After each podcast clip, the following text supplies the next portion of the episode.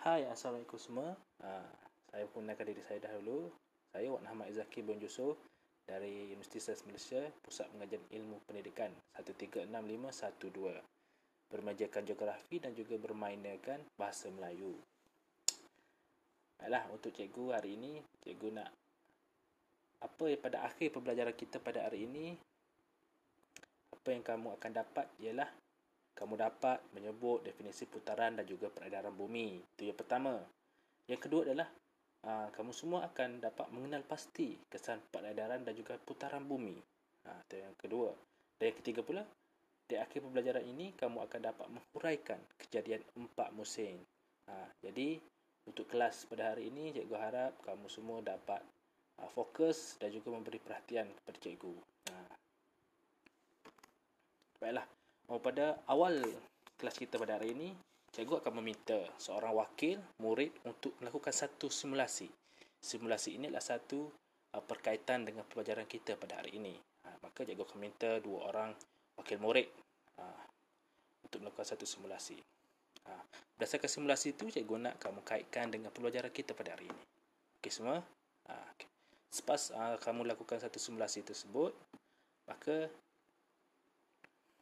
cikgu akan menayangkan satu video. Ha, dalam video ini ha, akan terlihat apa yang hendak cikgu sampaikan dalam pembelajaran kita pada hari ini. Ha, dalam video itu cikgu nak kamu fokus dan juga catat maklumat yang penting. Sebab berdasarkan video ini lah juga ha, cikgu akan bertanya beberapa soalan.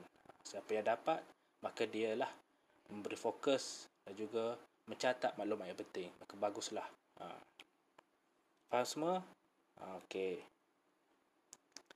Uh, selepas uh, selesai untuk uh, bertanya uh, dengan segmen daripada video tersebut, maka kita akan beralih kepada uh, aktiviti yang kedua.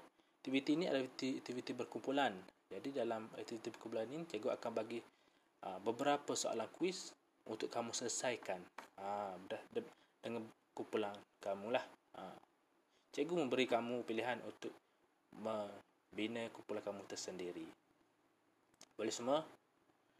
Ha, di akhir aktiviti kedua tu cikgu akan bertanya berkenaan dengan jawapan daripada kuis tersebut.